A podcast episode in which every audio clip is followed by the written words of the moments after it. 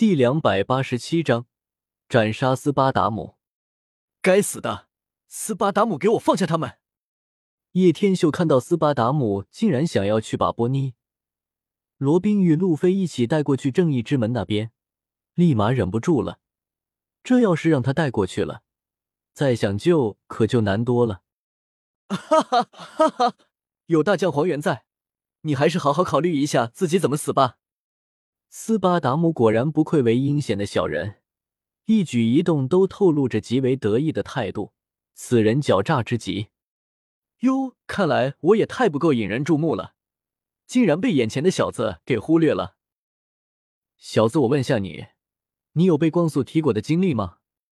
黄猿歪了歪脑袋，淡淡的问了一句。此时，黄猿已经抬起来右腿，一道亮光闪烁在右脚上。光速踢！黄猿张着丑陋的嘴巴，猥琐至极的回转，一个摆身，直接踢到了叶天秀的身上。叶天秀被光速踢实实在在地踢在了身上，果然是闪闪果实的能力者，光速踢也果然名不虚传，仅仅只是一闪光的瞬间，就完成了超速的攻击。不过叶天秀也不是吃素的，全身化作了雷电四散疾走而开，若非自己是自然系果实，恐怕遇到黄猿的话，仅仅只是一个照面就会让自己歇菜了。呲呲呲！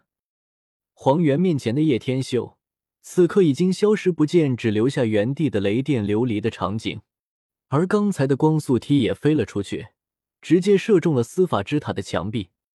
轰的一声，墙壁直接被闪光给开了一个大洞出来。原来你也是自然系的能力者呀！黄猿看向了不远处已经显形的叶天秀，轻微的雷电依然在叶天秀的身上流动。没错，老子就是响雷果实的能力者，就算是大将也会害怕我的海神领域。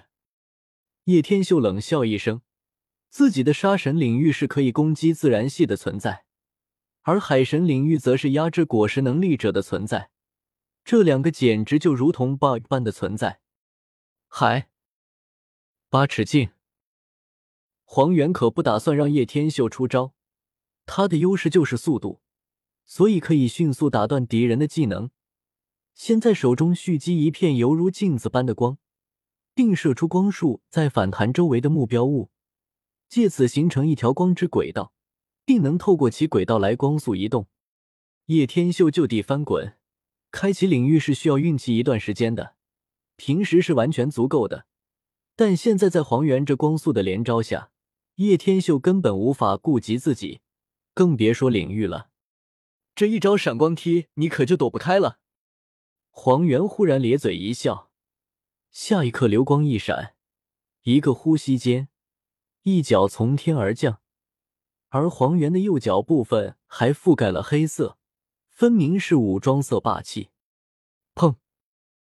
叶天秀被一脚踹飞了出去，整个人撞在了司法之塔的墙壁上，砸落一大片碎石。哟，真是顽强的生命力耶！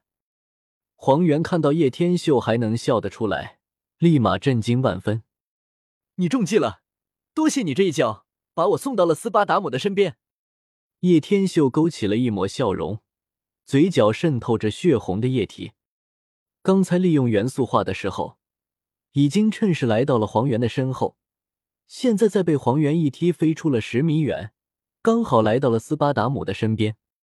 船长，波妮看到自己船长为了救自己而受伤，立马忍不住愧疚地喊了一声：“阿里，怎么是你这个坏人？”波妮，他是你的船长吗？路飞怔了一下，忍不住问道。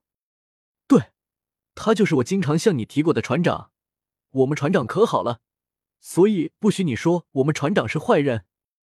波妮愤愤不平地说道。好吧，你说了算。路飞非常听话地说道，因为在他的意识中，只要是能吃就是好人，而且他和波妮确实很聊得来。悠悠，好心机的孩子耶！黄猿愣了一下，完全没有想到这家伙在这么高速的作战下还能想得到这么多问题，真的好可怕的家伙。不过，就算相差10几米，我也是弹指可以过去了，所以你这么做也不过是徒劳罢了。”黄猿淡淡的说道。哈哈哈，黄猿你真的是太自负了，我只不过是为了开启海神领域罢了，你以为我的目标是你吗？那你真的是想多了。叶天秀引动了天地法则，终于开启了海神领域。虽然才10米范围，但海水环绕在周围，足以阻挡黄猿过来打扰他了。呀呀呀，好可怕，你这小家伙不是恶魔果实能力者吗？竟然还可以引动海水。黄猿这下是震惊了，整个人都傻眼在原地。若是海水环绕，他可冲不进去啊。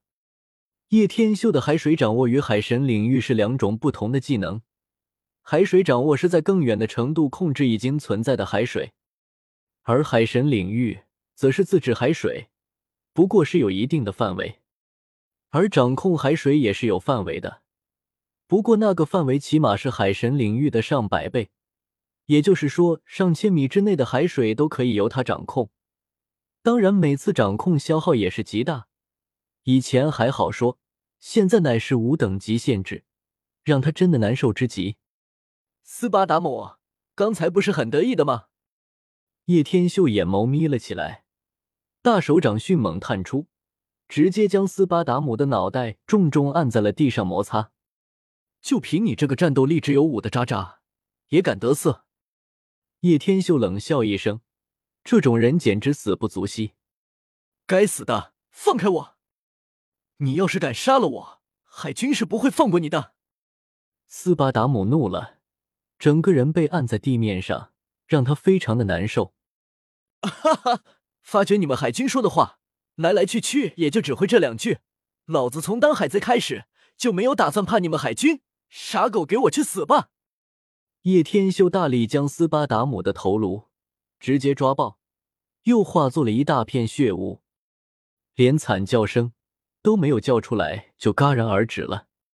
小子，你杀了一个海军中将，又杀了 CP9 的统帅，现在你可是海军的公敌了，你以为你逃得了吗？黄猿眯起了眼眸，已经没有了一开始的从容，现在的事情很严重。我只知道谁惹了我的伙伴，哪怕刀山火海我都会事倍奉还。黄猿大将吗？